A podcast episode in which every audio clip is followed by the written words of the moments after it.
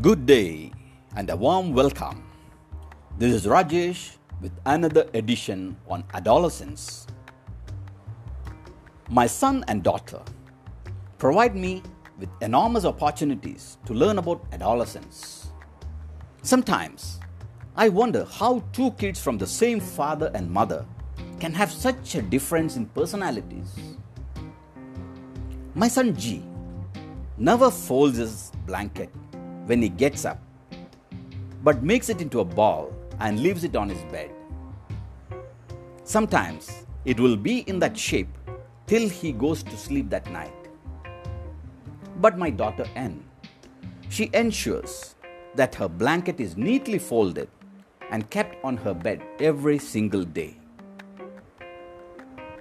I remember some years back when G was 15 and I was 45 we were having one of our regular arguments.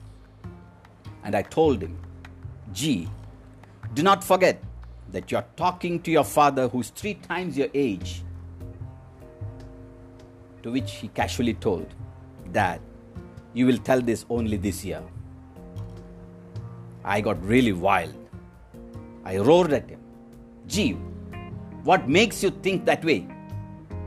So he replied, Dad, I will be 16 next year, but you will be only 46, not 48.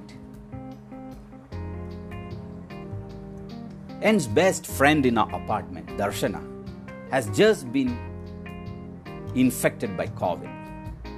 Both of parents are government doctors, so the infection could have come that way.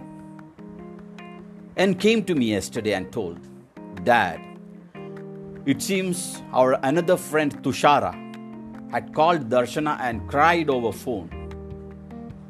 So I told her, maybe then you can call her and crack a joke. To which N replies, No, even I am going to call her and cry. Jeevan wanted to join a gym. I kept on discouraging him, telling that your body has to be fully developed before you can lift weights.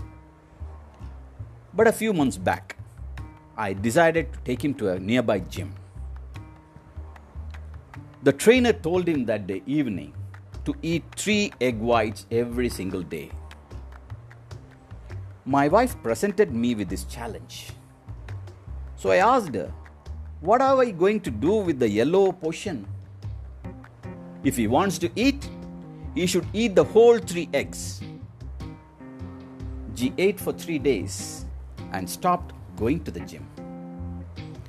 So that's all for now, ladies and gentlemen. Till we meet again with another edition on adolescence. Bye bye and stay safe.